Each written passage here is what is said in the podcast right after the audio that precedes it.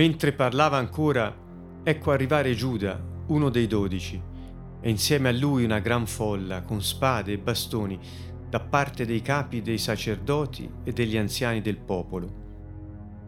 Colui che lo tradiva aveva dato loro un segnale dicendo quello che bacerò è lui, prendetelo. E in quell'istante avvicinatosi a Gesù gli disse, Ti saluto, rabbi, e lo baciò. Ma Gesù gli disse, Amico, che cosa sei venuto a fare? Allora avvicinatisi misero le mani addosso a Gesù e lo presero.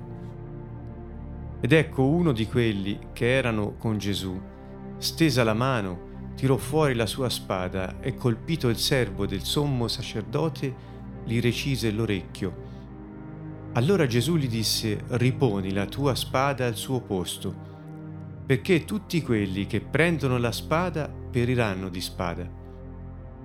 Credi forse che io non potrei pregare il Padre mio, che mi mandi in questo istante più di dodici legioni d'angeli?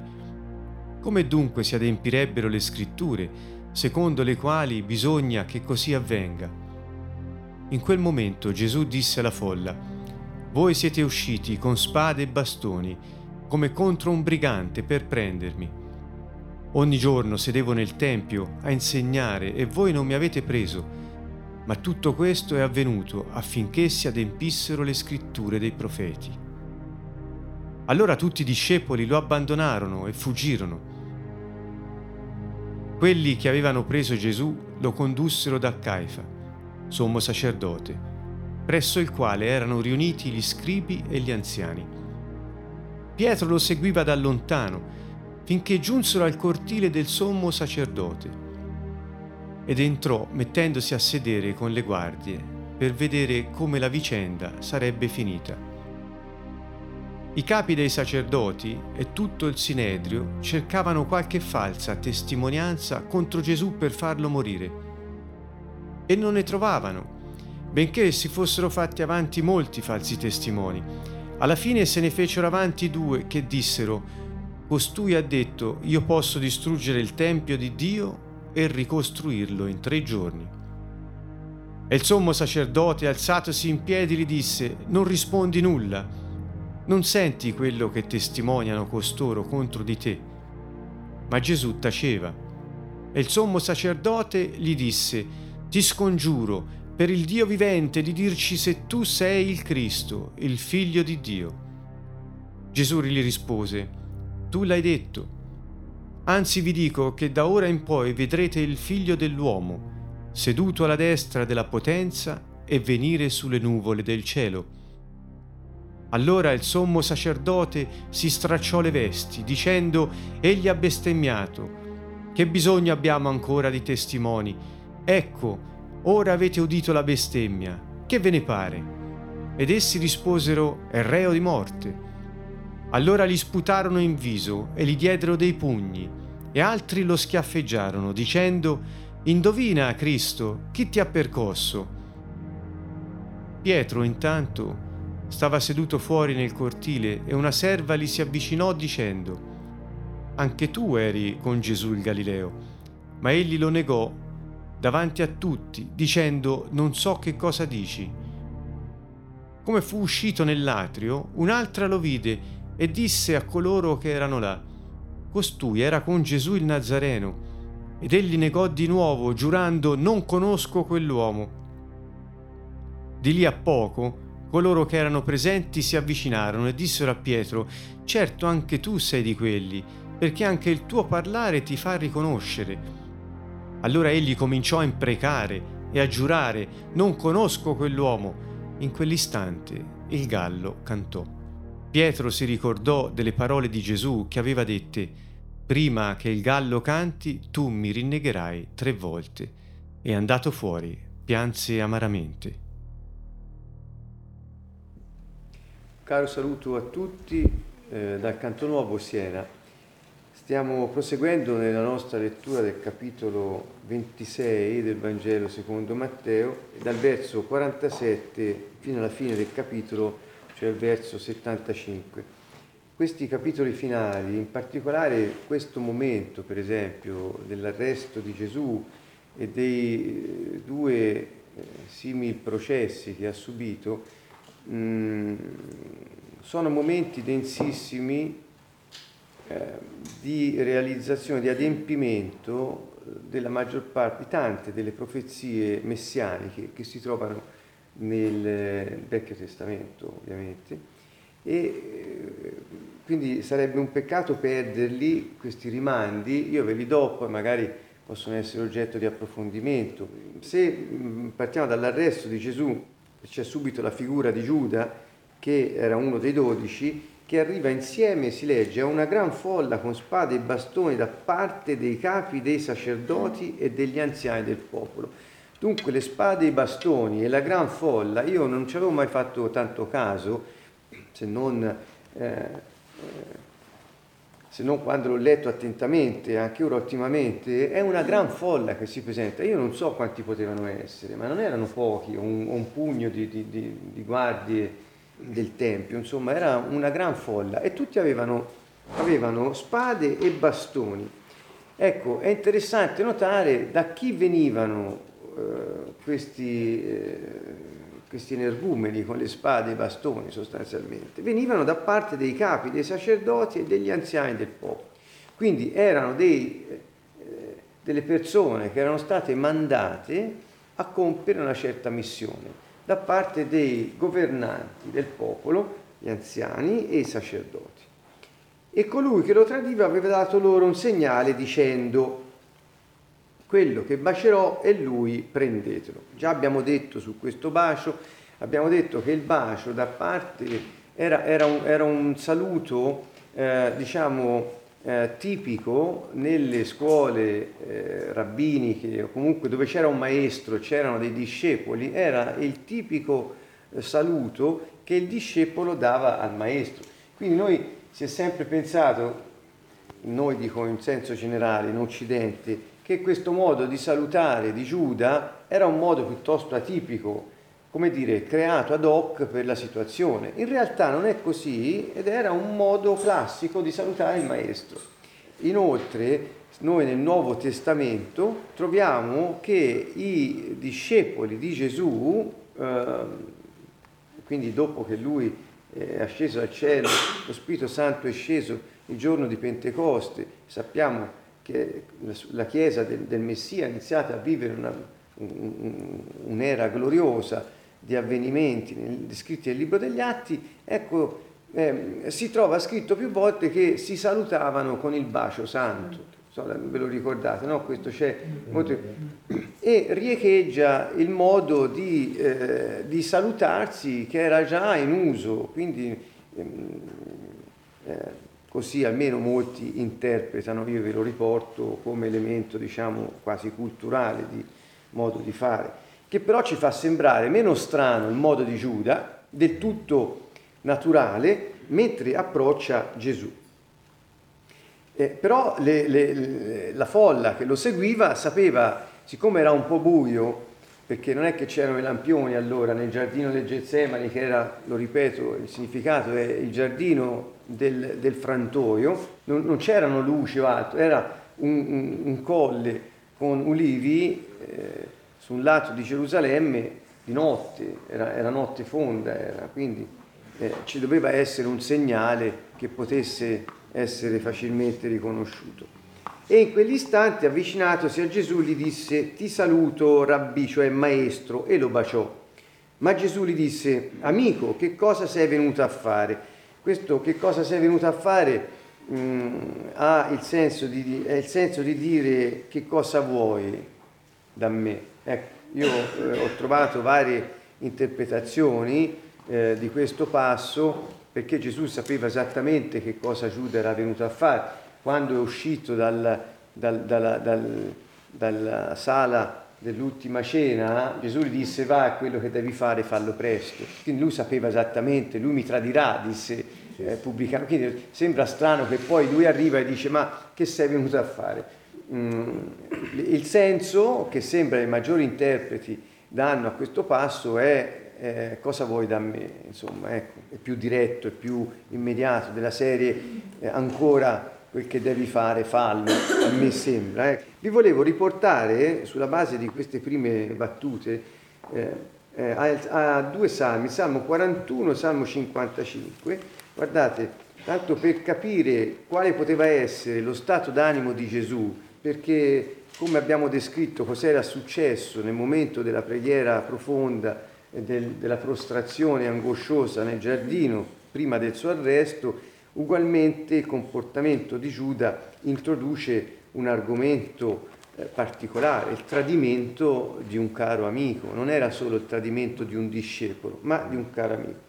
Il, il Salmo 41, se lo volete vedere, al verso 9 dice, anche l'amico con il quale vivevo in pace, in cui avevo fiducia e che mangiava il mio pane, si è schierato contro di me. E al Salmo 55, versi 12 e 13, dice, se mi avesse offeso un nemico, l'avrei sopportato. Se un avversario avesse cercato di sopraffarmi, mi sarei nascosto da lui. Ma sei stato tu, l'uomo che io stimavo come mio pari, mio compagno e mio intimo amico. Ecco, è commovente. Davide scriveva, ma in realtà stava descrivendo i sentimenti del Messia nel momento del tradimento da parte dell'amico. In Zaccaria 11 verso 12 dice io dissi loro se vi sembra giusto datemi il mio salario, se no lasciate stare. Ed essi mi pesarono il mio salario, 30 sicli d'argento. Il Signore mi disse gettalo per il vasaio, questo magnifico prezzo con cui mi hanno valutato io presi 30 sicli d'argento e li gettai nella casa di Yahweh per il vasaio. Ecco, sta descrivendo il tradimento da parte di Giuda, il pagamento del salario, prezzo della vita del Messia, secondo eh, loro, e eh, naturalmente poi la grande angoscia e la tristezza di Gesù. Quindi in questo amico che cosa sei venuto a fare? Dietro c'era il grido dei salmi che abbiamo letto e il dispiacere e il grande dolore del tradimento di un amico intimo, lui dice un amico intimo che mangiava il mio pane, ricorderete colui che intinge il pane con me è quello che mi tradirà e, nel Salmo era scritto e lui lo disse alla cena. Quindi insomma, come vi ho anticipato, questi ultimi capitoli di Matteo sono densi di, eh, di avvenimenti che erano stati predetti e descritti esattamente. Ancora, dice, ed ecco uno di quelli che era con Gesù, stese la mano, tirò fuori la spada e colpì il servo del sommo sacerdote e gli recise l'orecchio. Dal Vangelo di Luca sappiamo trattarsi di Pietro. Quindi Matteo non lo dice, ma dal Vangelo di Luca sappiamo questo. E Gesù gli disse, ripone la spada al suo posto perché tutti quelli che prendono la spada periranno di spada. E qui c'è un'interpretazione di questo rabbi Barney Kasdan, che più volte abbiamo letto su questo tema, e dice che Yeshua così gentilmente rimprovera i suoi seguaci, i suoi discepoli e li esorta ed esorta poi il suo discepolo, scusate, e lo esorta a riporre la spada là dove deve stare, nel fodero. Il suo regno, scrive Kasdan, non verrà per forza di uomo e ricorda quell'espressione non è per forza né per potenza, ma per lo Spirito di Dio. E dice infatti colui che usa la spada morirà a causa della spada. Infatti continua a casa e dice se fosse stata la volontà di Dio, notate se fosse stata, Yeshua avrebbe potuto chiamare il Padre che avrebbe mandato immediatamente eh, più di una dozzina di di armate di angeli per liberarlo da questo do- dolore, ma eh, eh, l'eccezionale piano della redenzione, cioè della liberazione messianica, deve includere questo tradimento e la fine con la morte di Yeshua. In verità, scrive Kasdan, numerosi passaggi nella Tanakh sono adempiuti proprio quando queste cose accadono in questo modo esatto come abbiamo detto altre volte, se nel grande piano di redenzione di Dio c'era il tradimento da parte di un amico, cosa che il Messia ha approvato perché Dio l'avrebbe stabilito giudice tra tutti e sopra tutti, perché da uomo ha provato quel che provano tutti gli uomini, è Giuda che ha scelto di rivestire quel ruolo autonomamente. Ecco, questo per distinguere il piano di Dio dalla libera volontà dell'uomo che poi può eh, entrare eh, nel personaggio che vuole. Non, volevo, non, voglio banalizzarlo con questo, ma altre volte questo ci ha illuminato per capire che siamo noi che scegliamo liberamente. Fa riflettere chi di spada ferisce, di spada perisce. Cioè qui c'è una legge, eh, è un principio che Gesù sta affermando eh, noi lo abbiamo ritrovato non solo in tema di violenza, come in questo caso, ma in molti altri ambiti della vita dell'uomo.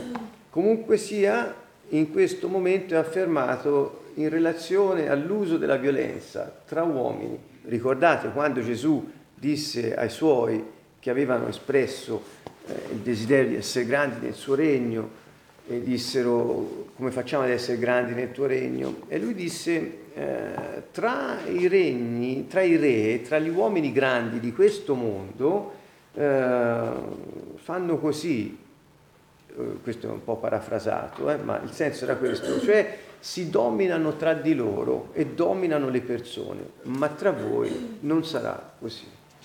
Quindi eh, il fatto che il sopruso e la violenza tra gli uomini non è altro che una perversione del senso di grandezza che Dio attribuisce all'uomo, ecco, chi usa quella per colpire l'immagine di Dio, che è l'uomo che colpisce, avrà la stessa sorte che ha scelto nel fare il male.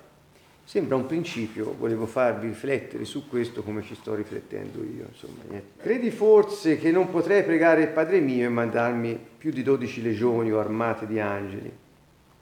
E poi il, il continuo è come dunque si adempirebbero le scritture secondo le quali bisogna che ciò avvenga. Vi ho appena descritto eh, il pensiero di Kasdan su questo, è un semplice commento. Eh, la storia delle legioni di angeli è una storia più complessa di quello che, che sembra così dalla lettera. È la stessa affermazione, o almeno la stessa situazione che troviamo tra Gesù e Pilato.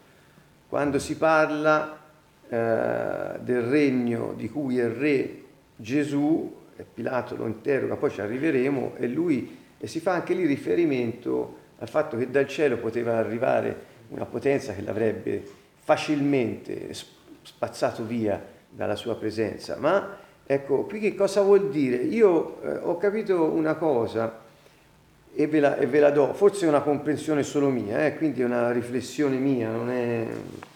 ed è questa.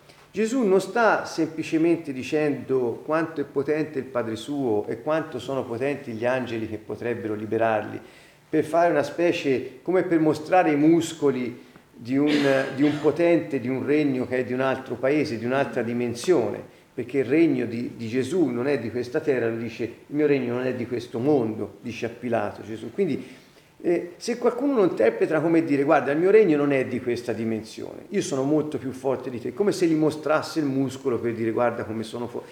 Secondo me Gesù sta semplicemente dicendo che nel cielo avviene in un altro modo. La cultura celeste del suo regno non è quella di mandare soldati a combattere altri soldati, così come fanno gli uomini della terra. Perché se il Padre suo l'avesse voluto fare, l'avrebbe già fatto. Il cielo ha altre leggi, ha un'altra cultura, ha un altro modo. Quindi se, se, se, potesse, se volesse l'avrebbe già fatto, vuol dire che non vuole Ecco, non è che dire guarda quanto è forte ma eh, in qualche modo non l'ha fatto. No, non è la volontà di Dio, perché Dio agisce in un altro modo.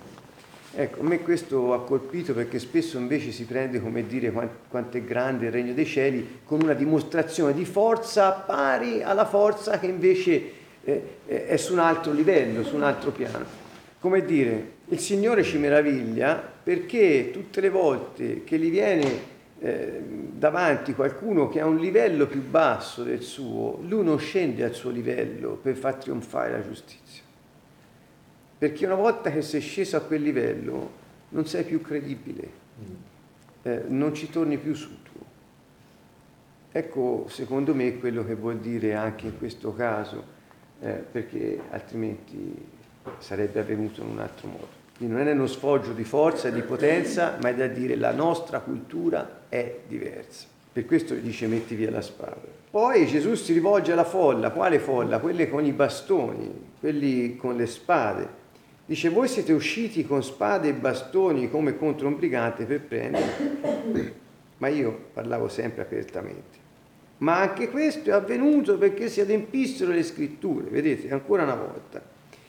E qui dice, allora tutti i discepoli lo abbandonarono e fuggirono. E io ancora, non è che avevo fatto proprio tanto caso a questa chiusura, eh, perché si pensa sempre che nel, nel tumulto dell'arresto eh, ci fu un fuggi-fuggi, eh, in realtà eh, lo abbandonarono. Chi? Tutti. Non è che rimase qualcuno eh, lì con lui.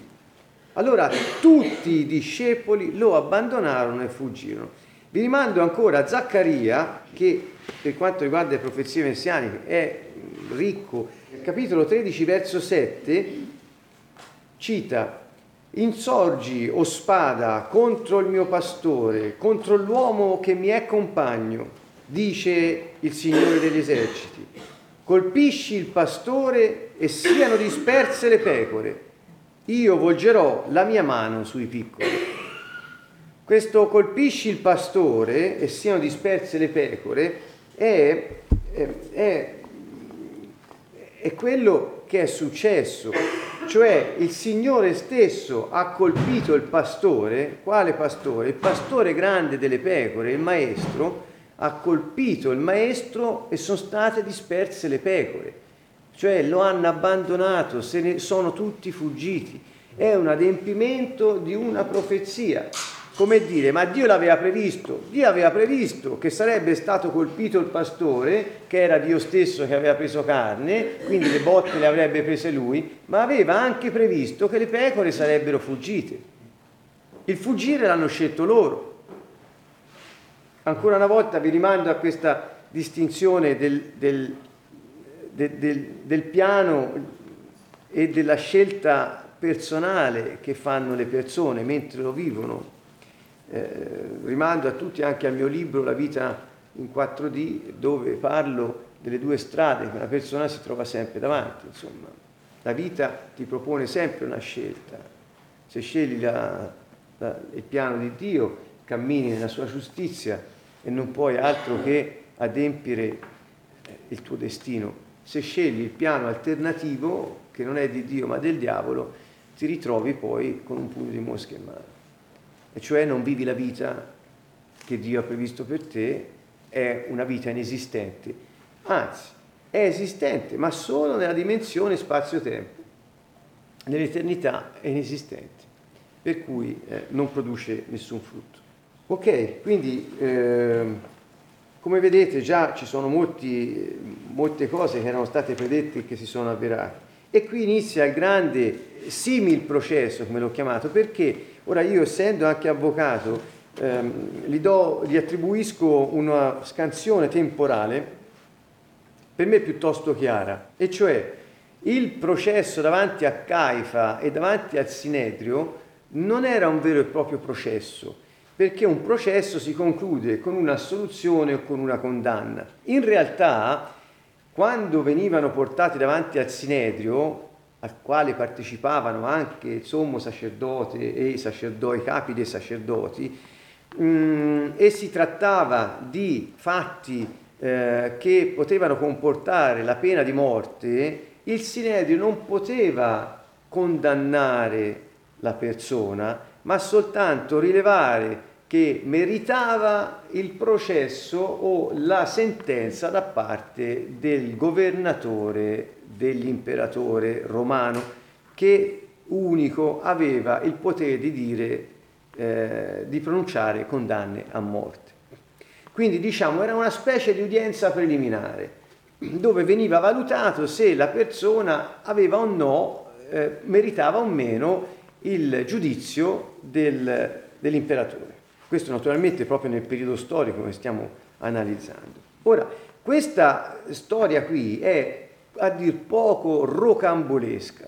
Io ve la cercherò di presentarvela nel miglior modo possibile perché è di una densità spirituale assoluta e di una grettezza quasi grottesca eh, eh, de, dello svilupparsi degli eventi che alla fine quando lo leggi sapendo quello che vi dirò ora, uno dice ma, ma è, è, è surreale.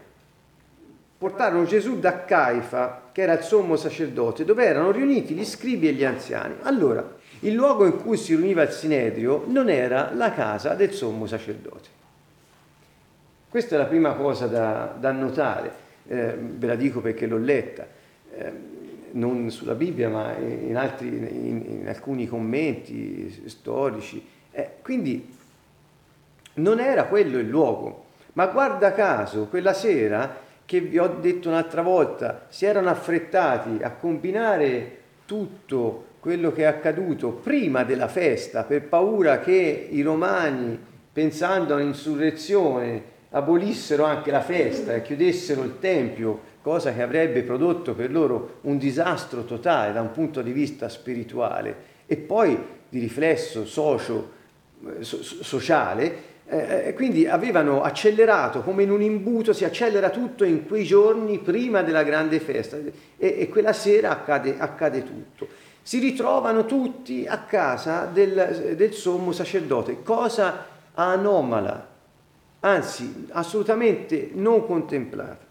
E dice, erano riuniti gli scribi e gli anziani, quindi il sinedrio, eh, i, i capi del popolo si chiamavano. Pietro lo seguiva da lontano e giunse al cortile ed entrò tutti pensiamo che Pietro è stato un grande codardo perché ha rinnegato Gesù, gli altri sono stati dispersi, ahimè io dico, compreso Giovanni, in realtà l'unico che ha il fegato di andare nel cortile e vedere cosa fanno al maestro, tra tutti è Pietro. Questo io cerco sempre in qualche modo il, il lato riabilitativo di quest'uomo che troppo spesso è stato additato di faciloneria, di superficialità, di impetuosità, e di, e di codardia. E non è così assolutamente, era un genuino che prendeva le mosse per primo e portava tutti con la sua forza eh, coraggiosa. Ha avuto una debolezza, in un momento perché ne andava della sua vita o della sua morte, e ha avuto una debolezza. Ma eh, al verso 59 leggiamo, i capi dei sacerdoti e tutto il Sinedrio cercavano qualche falsa testimonianza contro Gesù per farlo morire. Ora ditemi voi se un, un collegio giudicante si riunisce in un luogo che non è deputato ai processi, di notte, in gran segreto, avendo mandato una folla di malandrini a catturare il presunto imputato, non ancora giudicato, e cercano tutti insieme di trovare falsi testimoni per reputarlo idoneo o meritevole della sentenza del governatore di Roma. Ditemi voi se non è una cosa grottesca. Pensate voi a un, a un giudice di un'udienza preliminare che vi riceve essendo alla ricerca di false testimonianze per incastrarvi e mandarvi a giudizio. Sarebbe grottesco, no? Una cosa da, da, da, da...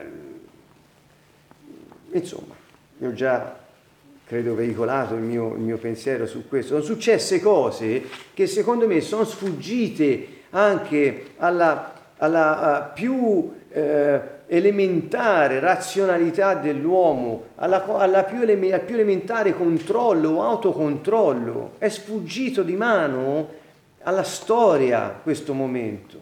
Volevo proprio cercare di dirvi questo, anche perché Sentite un po', nel, nel trattato del Sinedrio, qui citano anche capitolo 4 verso 1, una cosa che riguardava il funzionamento del Sinedrio, dice che i processi del Sinedrio dovevano, sto leggendo una cosa storica che narrava eh, il modo in cui doveva funzionare, dovevano essere tenuti durante il giorno, con la luce e le sentenze dovevano essere raggiunte durante il giorno, prima che tramontasse il sole. Un verdetto di eh, assoluzione poteva essere raggiunto nello stessa giornata, ma un verdetto di condanna non poteva essere adottata se non il giorno successivo. Perciò i processi non possono essere tenuti la sera del sabato o la sera di un giorno festivo. Cioè, è completamente fuori controllo.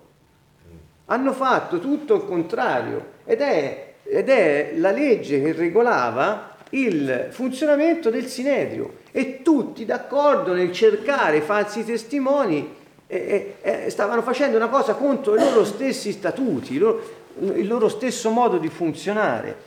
Io sono speranzoso insieme appunto a quelli che lo dicono che Nicodemo e Giuseppe d'Arimatea non erano tra questi e non trovavano questi falsi testimoni, nonché se fossero fatti avanti molti. Quindi l'ascoltavano, però non ritenevano che fossero abbastanza decisivi. Alla fine arrivarono quelli due dissero due perché devono essere almeno due testimoni, se no non valgono e devono dire la stessa cosa e devono dare gli stessi dettagli, l'uno senza sentire l'altro. Queste sono regole processuali del tempo, non solo del tempo, sono roba biblica, insomma. E dice, io posso, eh, ecco, uno dei due, eh, i due accusano Gesù di aver detto, io posso distruggere il Tempio e ricostruirlo in tre giorni. E questo è quello che Gesù effettivamente disse, ma disse riferendosi al Tempio che era il suo corpo dopo la risurrezione. E il sommo sacerdote, alzatosi in piedi, gli disse, tu non rispondi nulla perché era una falsa testimonianza? No, l'aveva detto. Era sufficiente per toglierlo di mezzo? No. Perché? Perché al tu non rispondi nulla e Gesù non risponde nulla, il sommo sacerdote va al sodo, e cioè arriva a, due, tre, a un paio di cose che potevano veramente eh, portare Gesù ad essere ritenuto responsabile di, di, di ehm, eh, ehm, meritevole di morte. E cioè dice non rispondi nulla, non senti quello che dicono contro di te, e qui ricordate, quei passi dove dice fu condotto al macello come pecora e non proferì parola. Sta avvenendo quello che è stato detto, leggete Isaia 53, lo ritrovate anche nel processo del, del Sinedrio e del sommo sacerdote. E ancora, ecco che incalzando, ma Gesù taceva ancora una volta, il sommo sacerdote alla fine gli si fa avanti e gli dice, gli dice ti scongiuro per il Dio vivente, quindi quindi lui chiama in giudizio il Dio vivente. Sapete che eh, giurare o, o, o, o invocare il, sul nome di Dio era la cosa più seria che poteva fare un ebreo, senza pronunciare il nome Yahuwah o Yahweh, perché quello sarebbe stato il reato di bestemmia che avrebbe giustificato la condanna a morte. E allora dice ti scongiuro per il Dio vivente di dirci se tu sei il Messia, il figlio di Dio. Eccolo qui. Allora, questo è il punto, perché nessun falso testimone era arrivato a, a fargli dire questo o a dimostrarlo apertamente. Si scomoda il sommo sacerdote e, e, e proferisce queste due parole. Io, come vi ho detto, il, il, la figura, le caratteristiche, la missione e gli atti del Messia non si trovano solo in un posto, ma sono sviluppati nel corso di tutta la scrittura in modo che sia come gli inglesi chiamerebbero un ongoing process, questo di scoprire il Messia nella scrittura. Dove è scritto dunque che il Messia è il figlio di Dio? Ve lo siete mai chiesti? Perché gli fa proprio queste due domande? Sei tu il Messia, virgola, il figlio di Dio? Dove è scritto che il Messia è il figlio di Dio? E perché mette insieme il figlio di Dio con il Messia? Che vuol dire il figlio di Dio? Vi sto solo stimolando a comprendere che in questa domanda del sommo sacerdote c'è contenuto eh, qualcosa che loro conoscevano esattamente e che forse noi occidentali, eh, gentili in questo senso, voglio dire, abbiamo perso di vista. Se vogliamo prendere a questo proposito il Salmo 2, ecco, questo è proprio il, il cuore della questione. Questo è il cuore della questione. Il Salmo 2 inizia al verso, 2, al verso 1 dice perché questo tumulto fra le nazioni e perché meditano i popoli cose vane? Verso 2, i re della terra, i potenti della terra, si danno convegno e, e i principi congiurano insieme, sentite, congiurano insieme contro Yahuwah e contro il suo Messia. Quindi congiurano contro Yahuwah, contro Dio, Yahweh come volete chiamarlo, o è contro il suo Messia. Troverete scritto il suo unto, la, la parola è Messia.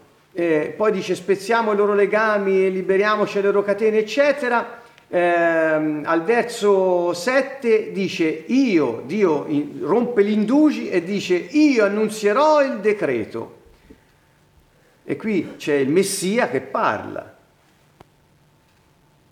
Quindi loro si radunano contro Yahuwah, il suo Messia, e dopo il Messia prende la parola e dice, Yahuwah mi ha detto, tu sei mio figlio, io oggi ti ho generato. Chi è il figlio di Yahuwah? Il Messia. Ecco perché il sommo sacerdote gli dice, sei tu quello del Salmo 2 che noi aspettiamo dai tempi di Davide anche prima, sei tu dai tempi di Mosè, ti aspettiamo il profeta come Mosè che avrebbe fatto anche più di Mosè, sei tu il figlio del Dio vivente, sei tu il Messia. Ecco da dove il sommo sacerdote voleva una risposta. Il verso 12 conclude del Salmo 2, rendete omaggio al figlio affinché Yahweh non si adiri e voi non periate nella vostra via, perché improvvisa l'ira sua potrebbe divampare. Beati tutti quelli che confidano in lui. In chi? Nel figlio. Chi è il figlio? Il Messia. Perché? Perché Caifa scende e dice diccelo allora apertamente alla fine, sei tu quello del Salmo 2 o dobbiamo aspettarne un altro? Ed era un po' la domanda di Giovanni Battista, ricordate? Andà a chiamare.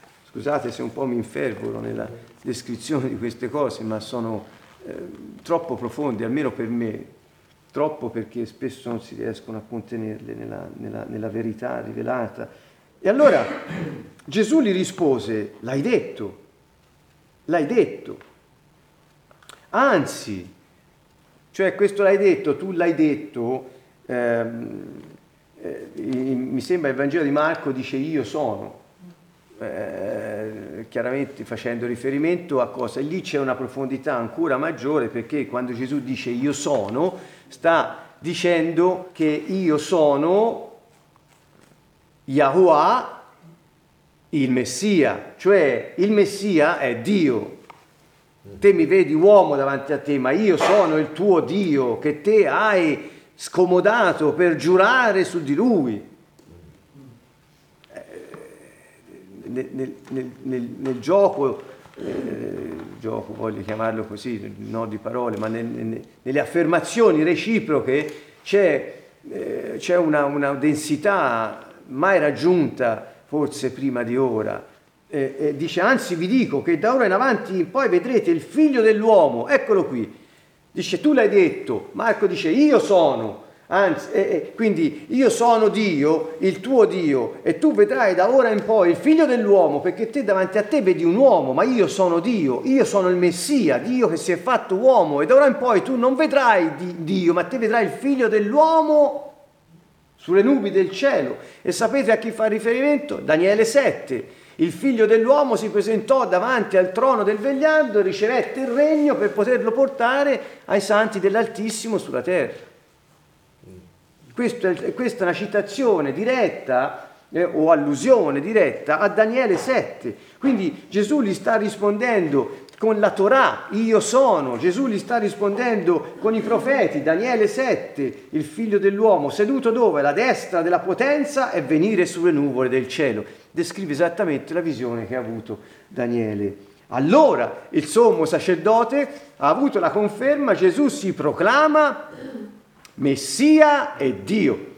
E quindi in questo caso grida, egli ha bestemmiato. Vi faccio notare un'altra cosa, come questo episodio, non tanto quello davanti a Pilato, ma questo è un episodio dove, come vi ho detto, la storia è sfuggita di mano a se stessa.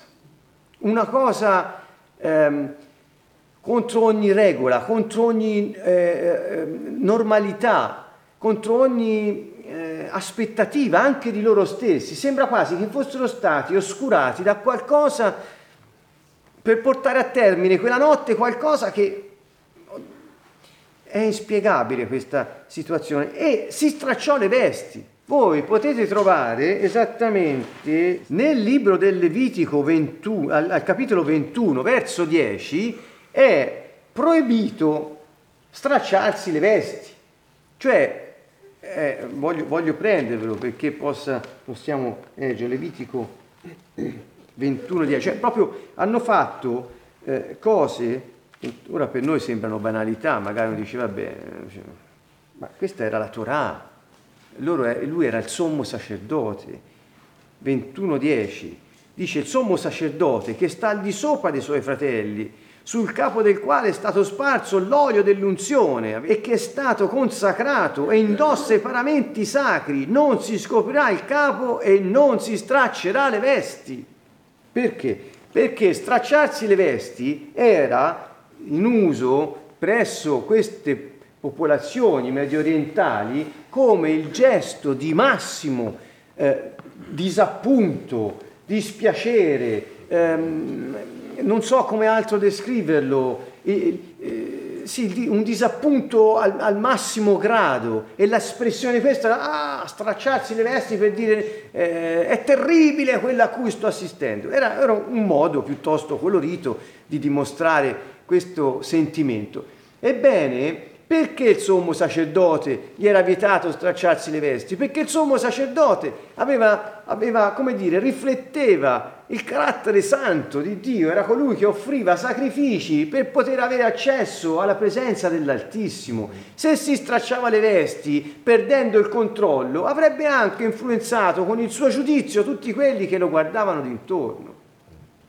In realtà stracciarsi le vesti in quel frangente infrangeva la Torah, che per un sommo sacerdote è il massimo proprio, così apertamente in un luogo pubblico durante uno pseudo processo, ma anche quel gesto lì ha sicuramente, ehm, come dire, ehm, influenzato il giudizio di tutti gli altri.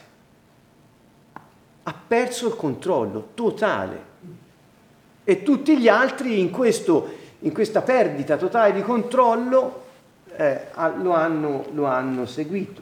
Allora a questo punto lo accusa di bestemmia, dice non abbiamo più bisogno di testimoni, come dire ne avevamo ancora, ma possiamo mandarli a casa.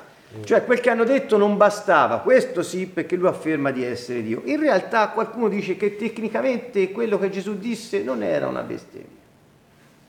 Per esempio era una bestemmia passibile di morte ehm, pronunciare il nome sacro di Dio, quello che noi con grande amore e libertà possiamo pronunciare, Yahuwah o Yahweh, per loro pronunciarlo, e questa è una regola che eh, in, in, fu, fu, inserita circa due secoli prima di Gesù, eh? non, è, non è una cosa che Dio ha detto, lui ha detto invocate il mio nome, sarete salvi, e questi hanno eh, alla fine proibito che addirittura si pronunciasse per motivi che ora meglio non approfondire, forse c'erano anche mh, alcuni che noi non riusciamo ora a comprendere. E dice, che ve ne pare?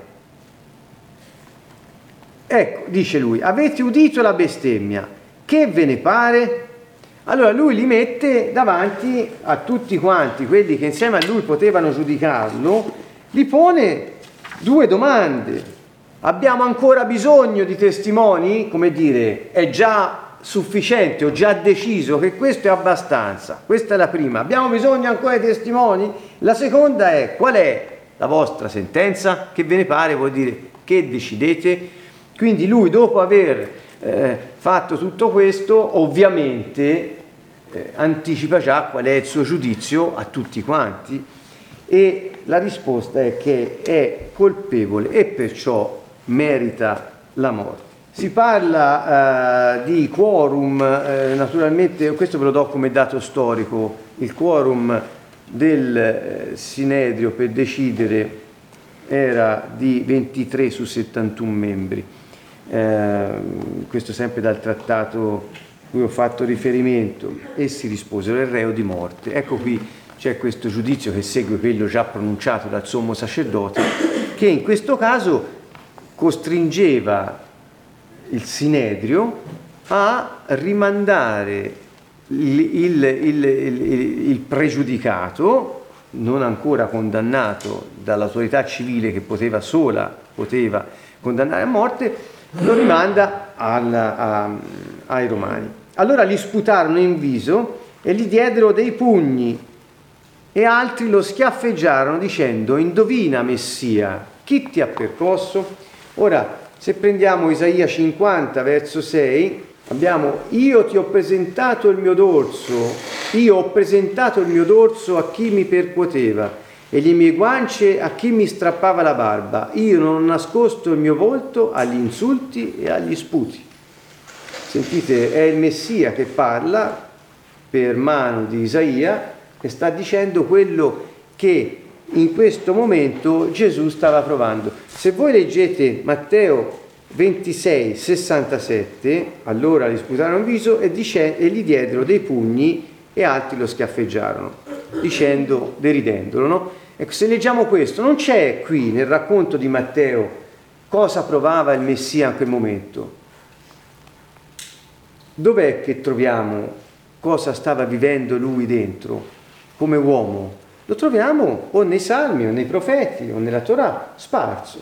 E qui vi ho citato Isaia 50 verso 6.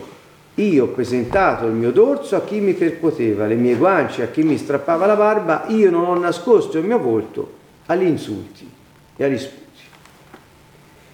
E ancora Salmo 22, 8, 9, penso di fare cosa buona e gradita questa di darvi questi rimandi, magari vi restano o ve li siete scritti o li troverete poi nel filmato che abbiamo fatto perché per me sono stati molto preziosi. Il verso 7, chiunque mi vede si fa beffe di me, allunga il labbro, scuote il capo dicendo, egli si affida a Yahweh, lo liberi dunque, lo salvi, poiché lo gradisce.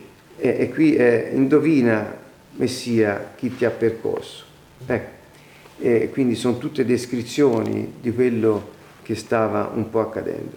Conclude il capitolo con Gesù rinnegato tre volte da Pietro. E eh, se vedete, lo leggerete magari con calma, Pietro durante questo passo, questo passaggio della sua vita, tre volte lo rinnega perché viene incalzato e nel negare che lui conosceva il Messia sale di tono fino a giurare.